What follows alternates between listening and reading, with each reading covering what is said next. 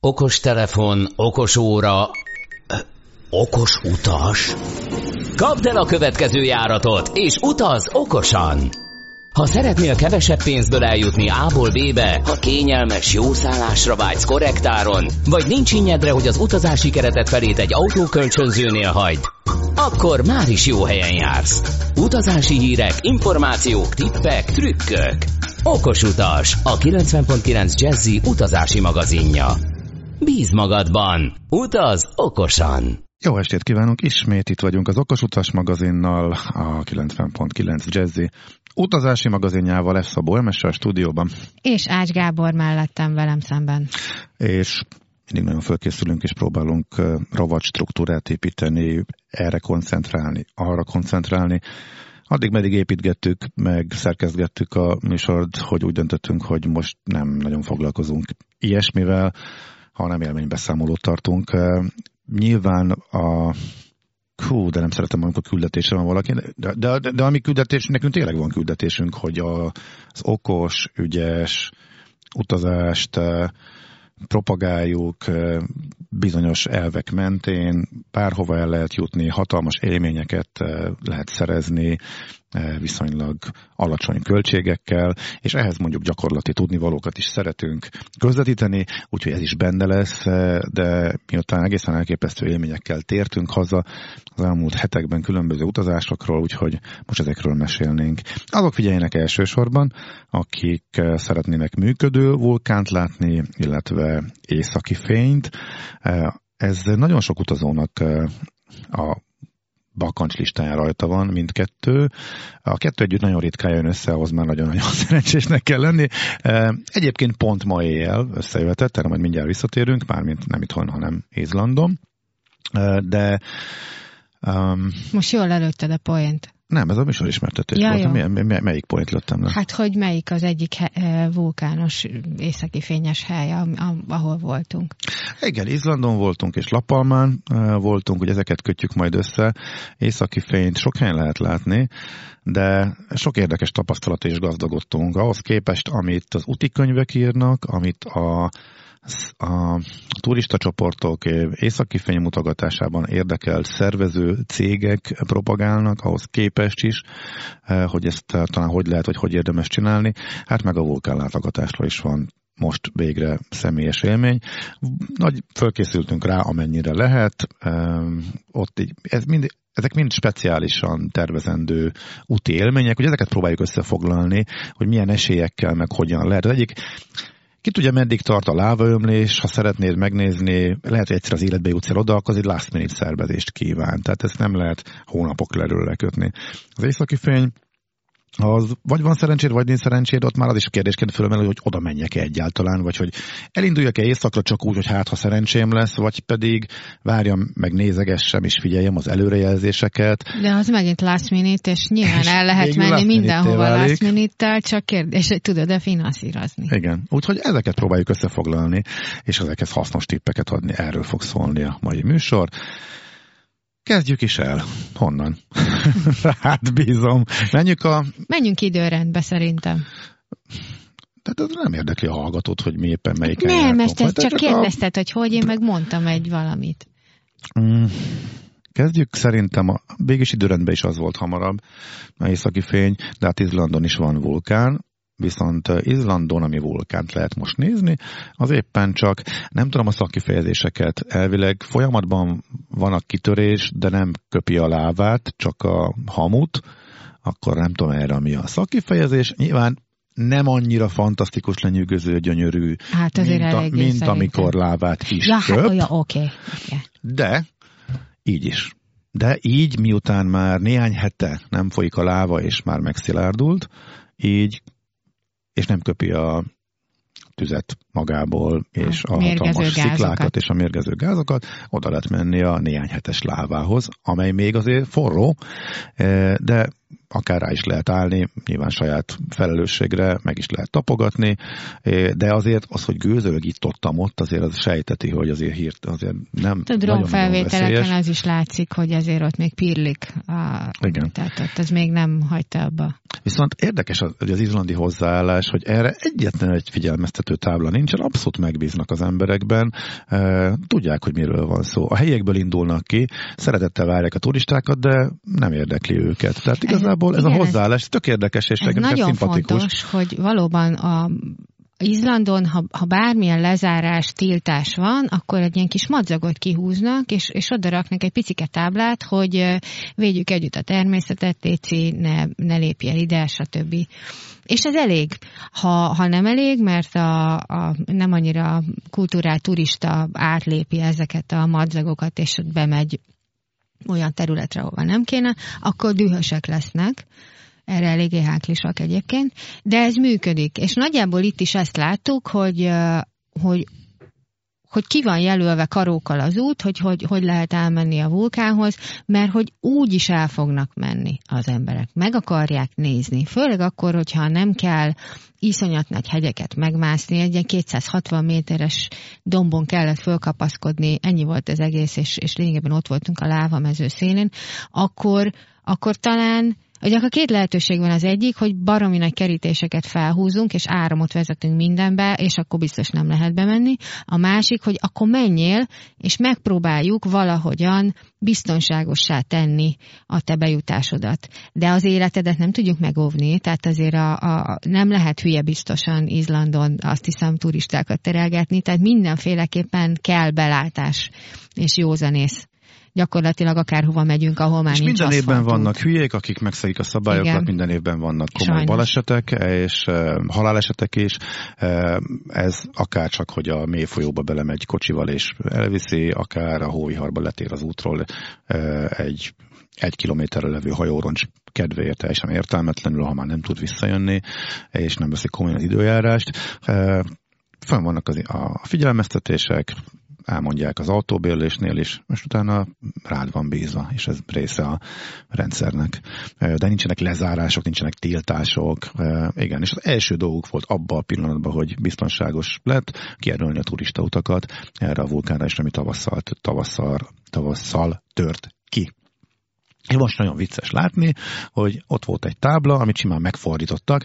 Hát az a turista utat, ami a legközelebb vitt látszott a kitörés, maga a kráter, a láva, folyalmas maga a láva. Azt elvitte a láva. Hát azt ugye elvitte a láva, mert jött egy újabb vonal. A táblát megfordították, most is lehet látni a hátulján, ott van az A, most B turista útként a másik irányba mutat, ott meg egy madzak kín, amit simán kikerülhetsz és fölmehetsz a láva szélére az A-n, az eredeti útvonalát látod, hogy merre van, de hát az nincs.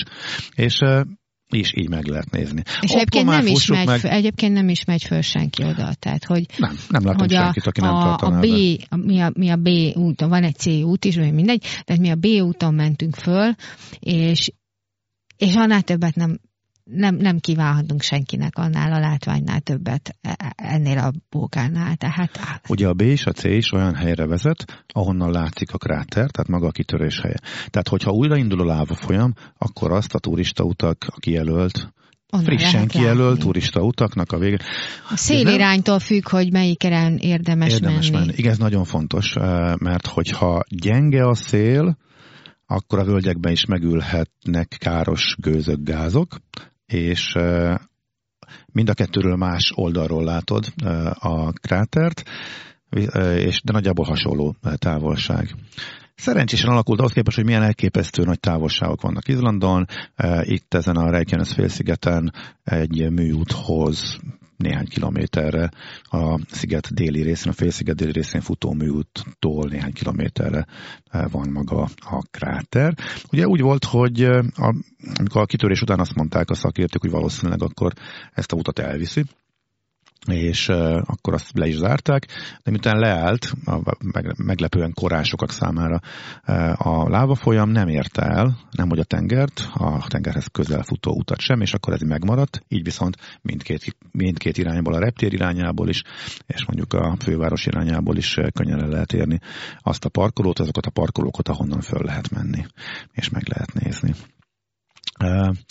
Az egész egyébként úgy néz ki, mint a Mordor és végzett hegye, ha valaki olvasta a Gyűrűk Urát. Koromfekete, füstölgő, megnyomorított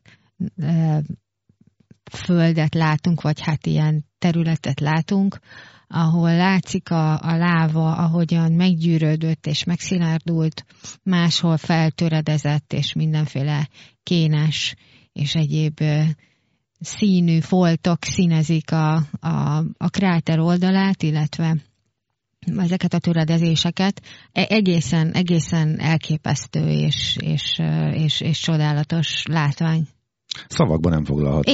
Így van, nem igazán foglalható szavak. A parkolótól egy szintben vezető, nem is ösvény, hanem csak ki van jelölve, a táj közepén is ki van taposva, át kell menni néhány, hiszem, 2 kilométert, és egy meredek emelkedő van, ahol tényleg egy elég nagy hegynek a völgyében, ami a legjobban járható, kell annak a tetejére fölmenni, annak a végén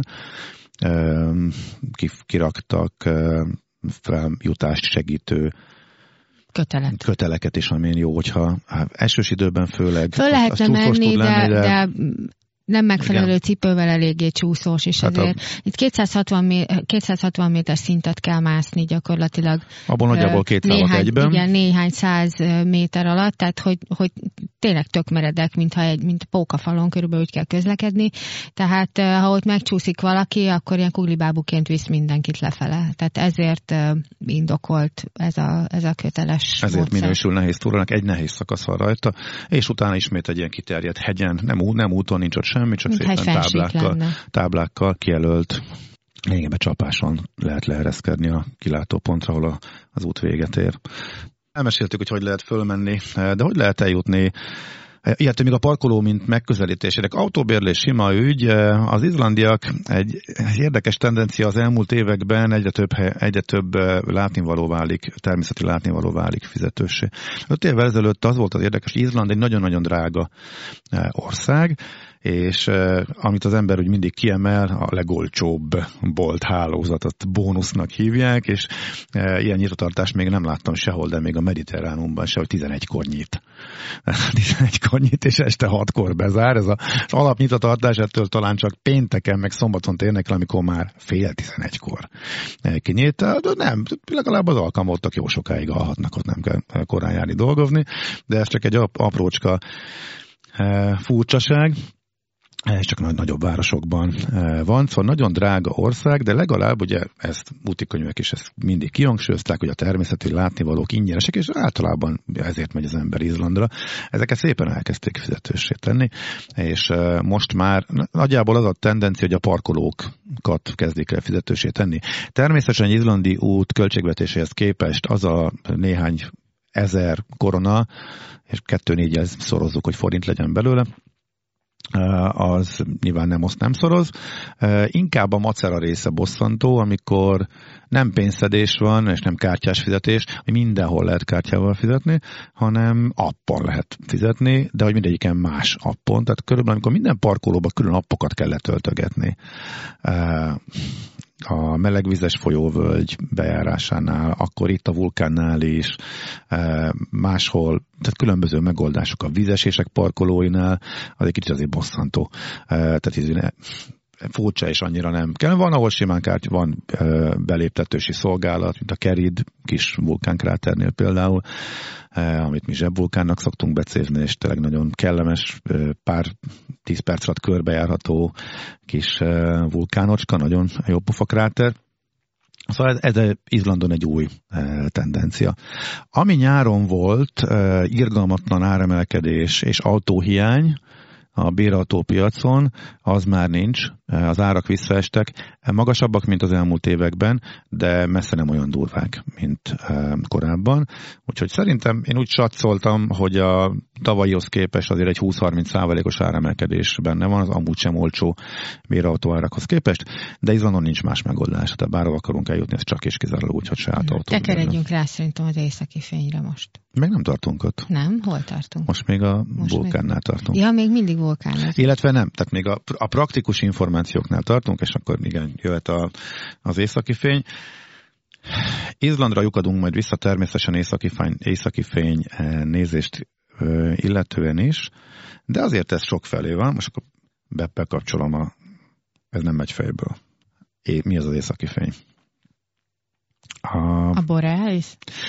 Ugye ennek a fizikáját nem merném elmondani, tehát a geomágneses viharok nyomán kialakuló, én csak azt tudom, meg szerintem az te is, hogy ahogy egészen elképesztően gyönyörű természeti jelenség a vaksötét égen északi irányban különböző színekben és változóan. Ebben jobb vagy, írd le, légy szíves, hogy milyen egy északi fény. Jellemzően zöld, néha fehér, esetleg ilyen kékes, lilás, rózsaszínes színű, mintha hullámzás lenne az égen, vagy mintha valaki játszana egy lézerfénnyel, mint hogyha, nem tudom én, a diszkóban, amikor a gomolygó füstöt megvilágítgatja a lézerfény, talán olyasmi jó, kis mintázatok az égen, csak nincs ott az idegesítő zene hozzá, meg a tömeg. Szóval egy ilyen jelenség. Szóval ezért sokan, csak ezért fölkerekednek és elutaznak a sötét távoli éjszakra, hogy ezt megnézzék. Van vele egy kis probléma. Nagyon nehezen, sőt, szinte előrejelezhetetlen, hogy mikor lesz. Aki eltöltött mondjuk majdnem fél évet éjszakon, az beszokott arról számolni, hogy a legváratlanabb pillanatokban jön, az előjelzések sokszor keveset érnek, és pillanatokon belül kell reagálni és kimenni, amikor megjelenik. Gyönyörű, de nagyon nehezen elkapható. És hát nagyon sokan jöttek már úgy hazacsalódva, hogy egyáltalán, hogy ez lett volna a fő célpont, és igazából nem láttak semmit. Ugye, fokozza a problémákat, hogy nem elég, hogy legyen ez a maga a jelenség, hát amit kell látni, hanem még tiszta égbolt is kell. Hát ahhoz, hogy láthassuk, ahhoz tiszta égbolt kell, tehát nincs köd, se a földön, se a levegőben nincsen felhő, tehát teljesen tiszta, csillagos égbolt kell, plusz ez a geomágnesesség, aminek mondom a fizikájában nem menjünk bele, mert abszolút magas. Amit biztosan tudunk, hogy egy hete voltunk ott, és az azért van jelentősége, mert tegnap például a világsajtó nagy terjedelemben hozta, itt a magyar újságok is, hogy egy elég nagy geomágneses vihar volt most tegnap éjjel, és ez annyira brutális volt, hogy szokatlanul délen is, tehát egészen még Észak-Angliából is, meg akár Dél-Svédországból is látszódott, tehát sokkal délebbről is lehetett látni, ahonnan nagyon ritkán lehet látni az északi fény, mert annyira erős volt ez a vihar. Az izlandi meteorológiai szolgálatnak is van északi fény előrejelzése. Én soha nem láttam 3-as, 4-es erősségűnél, tehát közepesnél erősebb előrejelzést. Most a nagyon magas 6-osba sorolták, 9-es a legmagasabb. Én még a közelébe se láttam. Szóval brutális. Most már szerintem majd jönnek a képek. Szerintem mind fél Izland kín volt meg, aki arra járt. Ezt azért mondom, hogy egy hete voltunk ott, mert vannak különböző applikációk, meg mindenféle programok, ahol ezt lehet nézni, és az semmi, de semmi ebből a brutális napkitörésből, vagy nem tudom, a geomágneses viharból egy hete még nem volt, nem látszott. Tehát ezeken az oldalakon, illetve applikációkban vannak párnapos, 3 napra mondják, hogy nagyjából úgy megbízható, de több hetes, és a 2 hetesben az, hogy egy hét múlva lesz, semmi, de semmi az, hogy mondjuk az elmúlt évek legnagyobb lehetősége lesz ilyet nézni, még nem látszott. Nyilván a pont északon ilyenkor eléggé, hát az időjárás Izlandon mindig is változékony volt. Az már legalább egy jó 30, szerintem több mint 50%-os eséllyel bukod a lehetőséget, amiatt, hogy nincsen vagy hogy felhős az ég, hogy nincsen tiszta idő. Ugye ezek mentén kell oda elmenni, és ha ránézel a szolgáltatók kínálatára, meg az ezzel foglalkozó weblapok többsége, ő nyilván már közvetítő szolgáltatónak is, akik északi fény vezetett túrákat kínálnak. Fogalmam nincs, hogy mi történik akkor, hogyha felhős az ég, akkor sem indulnak el a túrák, vagy ilyenkor azt mondják, hogy nem megyünk le, mondjuk, és visszaadjuk a pénzt, vagy nem kérjük el a pénzt, mert kicsi az esély rá. Láttam nagyon negatív kommenteket, ahol azt ígérték, hogy jók a feltételek, és végül nem volt semmi. És Simán elképzelhető, hogy tiszta vagy vegyes időt ígértek, és még valami esély mutatkozott, és akkor bevállalják, de innentől kezdve ez szintiszta lutri. Mi tudnak ezek a túrák? Tehát, hogy azon túlmenően, hogy jó, hát a városba ugye a fényszennyezés miatt nem ideálisak a körülmények, beülsz a kocsiba, hát gyakorlatilag, tehát, hogy nem, ez nem Nyugat-Európa, tehát mész gyakorlatilag 5 percet az autóval, bárhova, és találsz egy dombtetőn, ahol tök sötét van. Igen, tehát magad is el tudsz menni. Jó, persze, mondjuk van olyan, hogy a Kirkjufelt szeretnéd háttérbe, akkor az egy kis kaland. Vagy ha nem tudom, a vulkányt szeretnéd háttérbe, akkor az megint egy külön feladat. De azt leszámítva, ha csak nézel egy akármilyen dimbet dombot, vagy egy távoli kis fénycsíkot, ami jelzi, hogy ott egy város, és az adja a sziluettet az északi fényhez, nem értem a túráknak a jelentőségét. Vannak olyan helyzetek, amikor mi is abszolút támogatjuk, és érthetőnek tartjuk a befizetést mindenféle vezetett túrákra, meg szervezett utakra, ez nem az.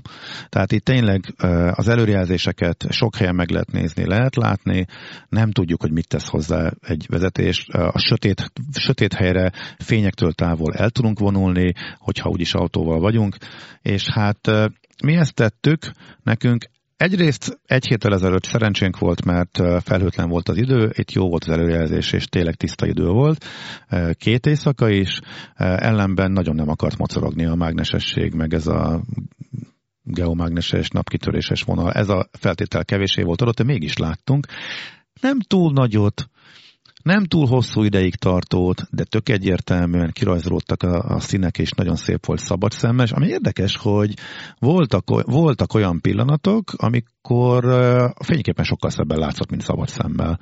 Ennek nem tudom megint a fizikája pontosan mi, de de szép, és akkor néztük, hogy milyen fotó készült róla, úristen, még jobban látványosabban ott vannak a színek.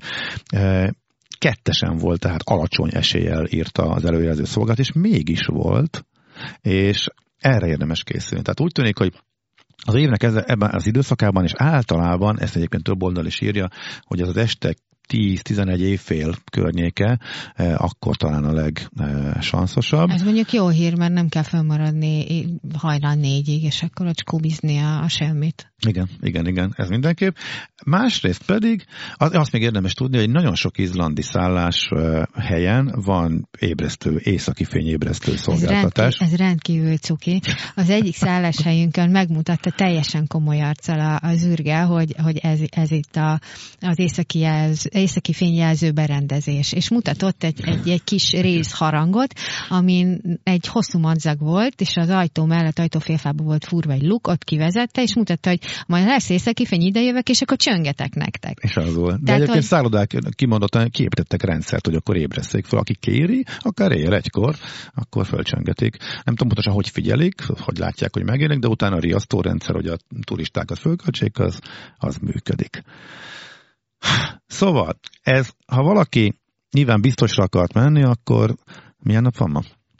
Kedd. Ma kedd, akkor már lekésted. De ugye, mert ugye most abban indulok, hogy kedden és szombaton van Budapestről járat Izlandra, meg szerintem Bécsből is pont ugye leveken a napokon van járat, és ez mondjuk nagyjából vasárnap derült ki, hogy lesz ez a kitörés. És még az előrejelzés is azt mutatta, hogy tiszta idő várható, illetve az éjszaka folyamán jött az esőzóna, tehát minél éjszakabbra ment, annál tovább tartott ki az észlelési lehetőség például Izlandon. Ha ez vasárnap értesülsz, másnap fölkerülni a repülőre, akkor azért nem szokott olcsó lenni. Tehát így biztosra mehetsz, de akkor jóval drágább, meg havonnal tudsz indulni, ezt kevesen tudják megcsinálni, szállások vannak, autók vannak, ilyen probléma nincsen, ha hirtelen le tudsz csapni egy repülőjegyre. Na de látod, ha ez ma éjszaka lett volna, akkor még a keddi járatot tudtál volna érni, így viszont még nem is tudom, hogy hogyan átszállással bonyolultan tudtál volna menni. Úgyhogy szerintem talán jobb oda menni, nézni a nevezetességeket, és hát bízni abban, hogy jó idő lesz, hogy legalább lesz, vagy pedig, miután Izlandon az rendszeres, hogy eltérő az időjárás meg a fedettség felhő tekintetében az ország különböző részein, annak megfelelő helyre menni, nem foglalni szállást, csak amikor már látszik, ahol tiszta idő van, és akkor bízni abban, hogy annyi mágnesesség lesz, hogy lássuk. Ez egyébként is egy megfontolandó ez a fajta gyökértelenség Izlandon, mert ha nincs jó idő, az teljesen elviselhetetlen. Tehát nem látni semmit, nem lehet nem lehet túrázni, nem lehet kirándulni, be vagyunk szorulva a világ egyik legdrágább országában valami szállásra, és ver a víz. Tehát, hogy mindenféleképpen ez a rugalmasság, ez nagyon jó, és éppen tényleg oda menni, ahol jobb idő van, mert sokkal jobban járunk, mint ha ragaszkodunk egy adott látnivalóhoz. Még annyi infó, hogy természetesen nem csak Izlandon lehet északi fényt nézni, Lapföldön is kiválóan látható, de Izland az a cél, ahova van közvetlen járat egész egyszerűen Budapestről, tehát Szentpétervárról is lehet, de azért jóval kisebb eséllyel, minél éjszakabbra megyünk, annál jobbak a lehetőségeink, és amit nem találtam meg, pár éve olvastam egy Svédországban egy kis régióról, ahol nagyon nagy eséllyel lehet látni, mert valami olyan speciális mikroklímája van, és sokkal gyakrabban tiszta az idő. Valahol Észak-Svédországban, de most nem találtam meg. Ha még erre majd rábukkanunk, akkor még majd erre egyszer visszatérhetünk, de eljutni oda se egyszerű. Tehát Izland az, ahova tényleg fölülünk a repülőre, majd 4 óra múlva úri módon leszállunk, de hát csak heti kétszer van. Örülünk, hogy jár legalább télen is a járat Budapestről, és Bécsből is elérhető. Na, utazunk egy kicsit jobb klímára. Igen, vulkán van Izlandon, ami működik, de olyan, amiből folyik a láva, és egészen elképesztő, gyönyörű lávaszökőkutat láthatsz, és láva folyamot, amely folyamatosan mozog és változik. Ez per pillanat La Palma szigetén működik. És egy pillanatra visszatérnénk ahhoz egy korábbi dilemmánkhoz, beszéltünk róla, hogy ez most katasztrófa turizmusnak minősül-e, vagy nem. Szerintem nem. Ez egy nagyon érdekes dolog, mert bocsánat, hogy félbeszakítalak, mert egyrésztről nyilván, hiszen oda mész nézni, ahogy egy vulkán. Ez valahol egy természeti katasztrófa is. Tehát, hogy igen. Nyilván azt nem lehet látni, ahogy ott pusztítja el a házakat a láva, mert oda... Meg nem ezért megyünk. Mert hogy nem engednek, meg hát nem ezért megyünk. Az is igaz ugyanakkor, hogy ezek a szigetek, Kanári-szigetek, a turizmusból is élnek elég jelentősen. Tehát nekik sem mindegy azért, hogy egy év Covid kínlódás után most elkerülik-e a turisták a szigetet, vagy visszatérnek. Meg tudják, hogy hol laknak, és pontosan tisztában vannak vele, hogy egészen minimális az esély arra, hogy jön a következő kitörés 30-40 év múlva, hogy ez pont itt fog lefolyni. Hát akiknél most elvitte a házát, és pont ott folyt le, azok is úgy vannak vele, hogy kicsi volt az esélye, folytott volna 200 méterrel odébb is, akkor mi megúszunk. Egyelőre most úgy, hát most mi ezzel most mi jártunk így.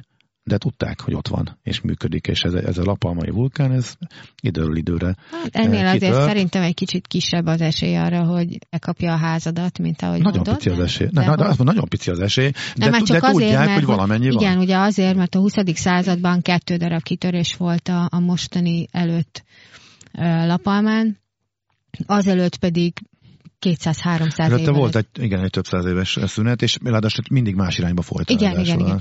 Tehát, hogy egy falut 2-szer nem vitt el a láva jó eséllyel. Így van. Tehát a nagy része, annak a résznek is, ahol most folyik le, ott évezredek óta nem volt. Már az, hogy pont ebbe az irányba folyjon, az is sok 100 évvel ezelőtt fordult elő, de tisztában vannak azzal, hogy egy vulkán szomszédságában élnek. És azon gondolkodtam, hogy nézel most természeti jelenségről beszélünk, csodálatos dolgokról, északi fény nyilván senki sem, ott annak nincs semmi káros hatása. Lehet, ahogy most a mai brutálisról, geomágneses viharról is írták, hogy megszavarhatja a műholdokat, lehet kommunikációs fennakadás, meg ilyesmi. Tehát van egy hatása, de semmiképpen sem természeti katasztrófa, gyönyörű természeti esemény, látvány. Nyilván a földrengés, abból semmi szép nincsen, annak csak a pusztító hatás. Ez a másik véglet. Vagy az árvíz, ugye a másik. Igen. És ez meg valahol, ha úgy veszed, a kettő között van, mert gyönyörű természeti látványosság, amely ugyanakkor pusztít is, és nagyon nagy károkat is okoz. De nem a kárra vagyunk kíváncsiak, hanem magára a természeti jelenségre. Úgyhogy én nem éreztem ezt, nem érzem annak, de ugyanakkor megértem, hogyha valaki fölveti, és valakinek az nem szimpatikus, hogy egyszer az életben úgy van vele az ember, hogy egyet szeretne látni közelről. Akik úgy vannak vele, mint mi, azoknak mondjuk, hogy csináltuk, vagy hogy érdemes oda eljutni. De először azért röviden, ebben te vagy jó, meséld el, hogy milyen, amikor föltűnik sötétben először a működő vulkán és láva emlék. Hát ott hirtelen kiszakadt mindenkiből egy hó, igen, és valami. Pedig akkor még csak az ilyen bíbor színű felhőket láttuk gyakorlatilag, meg talán egy kis füstpamatot. Bocsánat, nem, a vulkán nem füstölt, tehát egy hamu foszlányt láttunk. És ahogy közelebb mentünk a hegyhez, úgy lett egyre nagyobb, és a házak között bukkant ki már a láva pöfékelésével együtt. És aztán eljutottunk egy körforgalomhoz, ahol ott volt Premier Plánban néhány kilométerre tőlünk, iszonyat hamu eső volt. Igen, tehát, csak lazán kiszálltam a kocsiból, és hőköltem vissza, mert elmegyek, ott röhögtetek rajtam. Mert te mondtad, hogy nem lehet kiszállni, mert mondtuk, hogy hát dehogy nem. Csak hát elsőre ijesztő volt, és akkor a maszkot, szemüveget. Tehát ott azon a részen, azon a környéken a szájmaszk az teljesen hétköznapi viselet kültéren, inkább, mint beltéren. Az, hogy éppen hol hullik a hamueső, az a széljárástól függ. Akkor, amikor ott mi megálltunk, és pont abba az irányba vitte, ahonnan legjobban látszott a kitörés. De ez úgy, hogy a fejbőrünk lényegében fekete volt. A szemünkbe, az orrunkban, tehát az orrunkban nem, mert maszkolt rajtunk, de hogy a szemünkbe, a fülünkbe, a nyakunkba, mindenhova be. Hát én 2 napig vakargattam magát ez a korom. Meg hamu. És mindegy, hogy néz ki?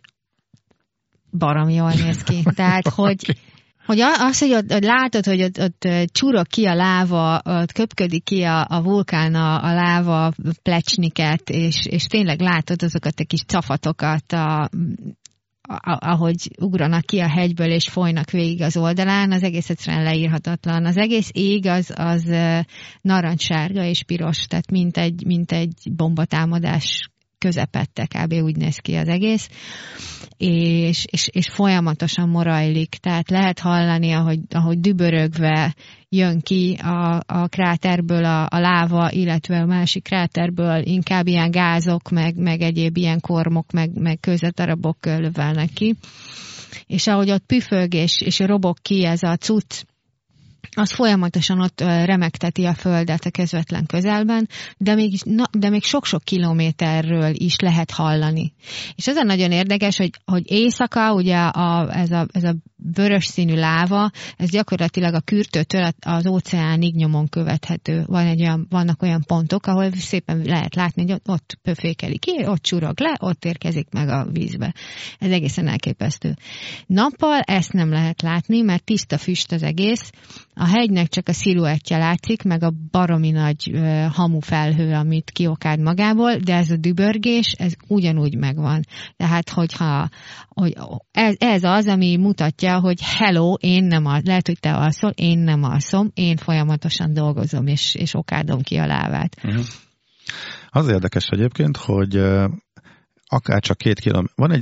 Van egy zóna, ahova nem lehet bemenni, onnan kilakoltatták az embereket, azt nagyon profin hermetikusan lezárják, minden útkeresztődésben ott vannak a rendőrök, és arra nem lehet menni. Szerintem alapvető turistaként alapvető dolgunk nem kapcsolatba kerülni velük, tehát észre se vegyék, hogy itt vagyunk. Tehát semmi, hagyjan nem zavarni az ő munkájukat, de tényleg nem.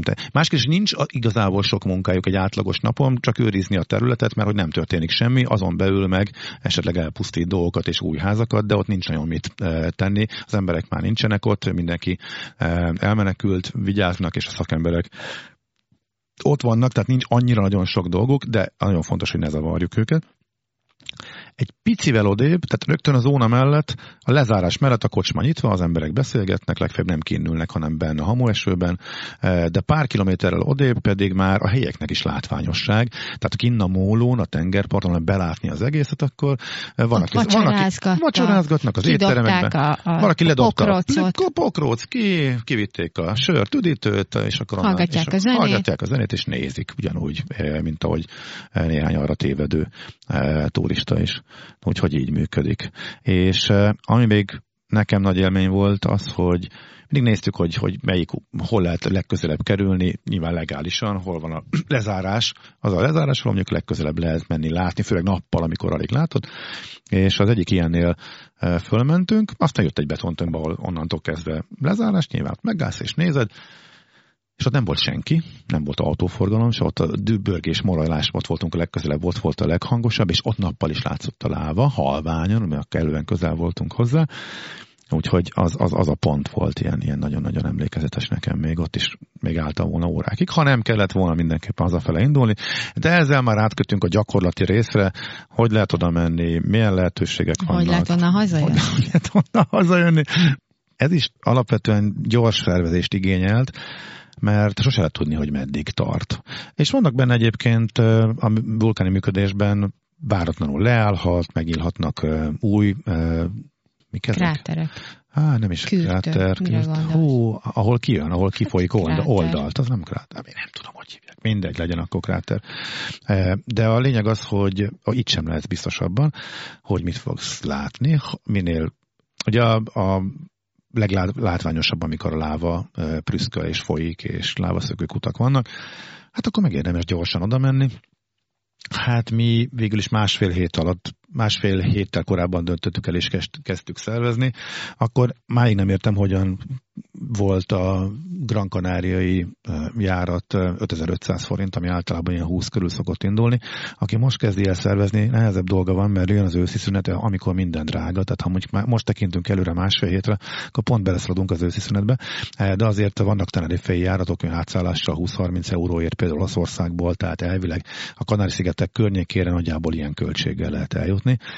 Ami izgalmas, ugye magának La Palmának a megközelítése. La Palmához, hát a nagyobb szigetek közül Tenerife van közel, és azért fontos, mert oda megy át a hajó. Tehát a hajó közlekedése a vulkáni működés alatt is zavartalan. A vulkán a hegynek az ellentétes oldalán van, tehát nem azon a felén, ahol a sziget fővárosa, illetve a hajóállomás, illetve a reptér, hanem a másik, a keleti oldalán van a vulkán kitörés. És a hajó az működik, ellenben az, hogy a repülő jár-e, az mindig kétesélyes. Tehát abban a pillanatban, hogyha rossz a szélirány, hogyha átfújja a hamut, akár a pályára, akár csak a reptér megközelítési útvonalába, akkor onnantól kezdve rögtön leáll a közlekedés, teljesen érthető okokból, biztonsági okokból. Ezért, ha valaki mindenképpen szeretne időbe hazaérni, és nyilván úgy tervezzük a hazautat is, hogy van egy járatunk, valamivel átjutunk Tenerifére, és onnan célszerű Teneriféről haza, vagy Bécsbe, vagy akárhova, honnan meg másik járattal jövünk haza, és az egy fix időpont, hogy mikor kell Teneriféről indulnunk. Ezek a járatok Teneriféről általában késő délután vagy este indulnak. Akkor nekünk annyi dolgunk van, hogy délelőtt átjutni a La Palmáról Tenerifére. Igen ám, de bezárják a repteret, mint ahogy velünk történt, pontosan akkor, amikor indultunk volna, akkor erre az esetre B-terveket kell életbe léptetni. Biztosra úgy tudunk menni, hogyha visszafelé nem is tervezünk a repülővel, hanem a reggeli hajóval elindulunk. És mondjuk ott töltünk szerintem minimum egy, akár inkább 2 napot, és az éjszakai dühöngés lesz az utolsó élményünk, és akkor reggel hajnalhasadáskor a hajóval átmegyünk. Elvileg reggel meg este van hajó, de most pont azért, mert ennyire a légiközlekedés bizonytalan, most többet beállítottak pótjáratokat, megy napközben is. Ez de... azért nagyon jó, mert azzal a hajóval, amivel mi végül is átmentünk La Palmáról Tenerifére, azzal, hát úgy épp nem lehet elérni a Budapestre menő repülőt, a Bécsit. A Bécsi gépet. 6 óra 10 perckor még a hajón voltunk, már kezdtünk kikötni, de még a hajón voltunk, és 7 óra 5 perckor indult a repülő. És 7 óra 15-kor már tolattunk kifelé a géppel. Igen.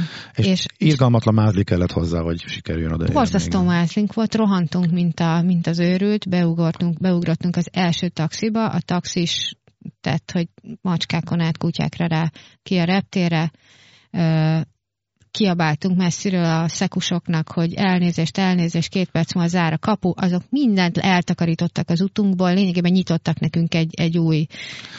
És mindezt azért, mert a reptér pont akkor zárt le, előző este még a szélirány megfelelőnek tűnt, tehát nem is gondoltuk rá. Éjszaka fordult meg a szél, és a reggeli járatok kezdtek. A reggeli hajót már nem értük el, de amikor kiderült, hogy a reptér bezár, már a reggelivel nem tudtunk menni. Tehát azért, hogy ezt elkerüljük, Én azt mondanám, hogy visszafele menj, tervezem mindenki egész egyszerűen hajóval, és ez mondjuk a bécsi járat. Ha valaki a milánóival megy tovább, akkor azt el lehet érni, az később indul, a pesti még korábban, azt meg egyáltalán lehet elérni. Természetesen van a közvetlen repülőjárat, például megy EasyJet Berlinből hetente egyszer, de ha éppen a mi napunkon nem megy, mert törlik, vagy éppen azért ott ragadunk, szóval szerintem a biztos megoldás az, hogyha hajózunk és a szomszédszik. Egyébként ilyen rövid időszakokra még a tenerifei repülést is befolyásolta egy-egy erősebb szeles időszakban a vulkáni felhő, de komolyabb törlések nem voltak. Tehát jelenlegi működés alapján azt lehet mondani, hogy ott azért a régi forgalom az megy. Amúgy La Palma egy gyönyörű kis sziget, ugyanazokkal a boltokkal, mint bárhol Spanyolországban, máshol az emberek tök jó fejek, minden ugyanúgy működik a vulkán szűkebb környezetén kívül, mint amikor semmi sem történik. Autóbérlés működik, szállások vannak viszonylag olcsón, nem mentek fel az árak, úgyhogy... Azért eléggé tele vannak a szálláshelyek. Mert találtam egy 1000, tehát nagyon sok volt, amikor foglaltam. Hát, honnan gondolod? Hát mert a térképet, amikor nézegettem, akkor csak néhány fehér színű kis buborék volt, a többi az mind teltháznak. De az mindig így, de hogy az általában így van, tehát előtte egy héttel foglalva szerintem egy átlag, ahhoz közelítő, mint, tehát a vulkántól mindentől függetlenül átlagos töltöttségnek tűnt nekem, tehát ez akkor is így van, hogyha nincs kitörés. Szerintem érzésre mondom, hogy jöttek biztos olyanok, akik ezért jöttek, mások viszont megijedtek, hogy ez így tök bizonytalan az egész, igen, és inkább lemondták az utazást. Igen, de a kitelepített lakosságot is szállodákban helyezték el, ami meg egy plusz x 1000 fő. Hát de egy csomóan elmentek, akik tudtak a rokonokhoz, más szigetekre, meg ilyesmi. Na mindegy, ezt így nem tudhatjuk, ezt inkább csak tippelgetjük. Szóval a Kanári-szigetek megközelítése az Budapestről nem olyan bonyolult, van közvetlen járat Pestről, és pont a következő néhány hírben az ősziszünet miatt minden drágább, és nem tudni, meddig tart a vulkánkitörés. Még azt sem mondd el, hogy adják a jó jegyet, meg a repjegyet. Sajnos a szigetek közötti közlekedés az a turistáknak drága. Lényegében a turistákkal finanszíroztatják a helyeknek a közlekedését, mert a Kanári-szigeteknek a rezidensei, ők negyedáron repülhetnek, tehát ha én fizetek egy 50 eurós hajójegyet, akkor ők nekik ez mondjuk csak 12, és minden a repülőjegyeknél is pontosan így van, meg kell adni, hogy te ott laksz, vagy nem, be kell írni ennek megfelelően a bizonyítékokat. Turistaként, amit először meglátunk árat, akkor elsőre bosszant, hogy nekünk minden a négyszeres annak, ami olyan olcsónak tűnik. Ezzel együtt, tehát egy hónapon túlra foglalva 25-30 euróért már át lehet repülni. A hajójegy az sajnos az 50 euró környékén van, az meglehetősen borsos, 1-2,5 órás, és nem is olyan hosszú, mert kilométerben sem olyan hosszú útra. Úgyhogy ezekkel a költségekkel lehet számolni. Ha gyerekekkel megy valaki, akkor a gyerekeknek természetesen a hajóra van kedvezmény, féláron mennek, a repülőn viszont szokás szerint nincsen, tehát ez is mondjuk szempont lehet, hogyha amellett, hogy odafele, amikor nem sietünk, és talán nem olyan nagy baj, hogyha később érünk oda, szerintem érdemes a repülőt foglalni. Legfeljebb, ha éppen nem jár, akkor áthajózunk, de visszafele, nehogy a haza gépet lekéssük, akkor érdemes a hajós megoldást. Tehát nagyjából ezek a legfontosabb gyakorlati infok. Mikor megyünk vissza? Jó kérdés, nem tudom. Valószínűleg már... Gyönyörű lesz a után is, ha leáll. Én pont ezt akartam mondani. Valószínűleg majd a kitörés után fogunk visszamenni. Megnézzük, hogy a vulkánok útja egy fantasztikus túraútvonal, ami azért is mentünk azonnal, mert jártunk ott és betúráztuk a szigetet, és amúgy is egyik legszebb sziget kedvencünk, az egyik legszebb túraút, amin valaha voltunk fönn a gerincen, a vulkánok útja, onnan mindkét irányba látod a krátereket, és amúgy gyönyörű táj, változatos több, meg amellett, hogy az óceánt meg átlátsz a Teidére, a Tenerifére, a másik, a legnagyobb vulkánra, leírhatatlan. Úgyhogy majd, ha leáll, megnézzük, hogy mekkora új félszigeteket hozott létre a láva a tengerben, eddig most a harmadikat építi éppen, akkor majd szerintem visszamegyünk, vagy akkor lesz érdemes. De aki még nem látott ilyet, hajrá! Siesse! Ennyivel tudtunk hozzájárulni. Köszönjük szépen a figyelmet, jövő héten ismét itt leszünk, hát már több info, hír lesz, ez most egy élménybeszámoló műsor volt, gyakorlati tippekkel, tanácsokkal. Bízz magadban, utaz okosan, egy hét múlva Igen, és a lakos, például ilyenek, hogy hol vannak, honnan lehet legjobban látni, a helyeknek a neve, amit fejből nem tudunk, természetesen írunk és írtunk cikkeket, azokban megtalálhatjátok az Okos Utas oldalán, ott el lehet olvasni. Szép estét! Sziasztok! Kapd el a következő járatot, és utazz okosan! Okos Utas, a 90.9 Jazzy utazási magazinja hangzott el. Bíz magadban, utazz okosan!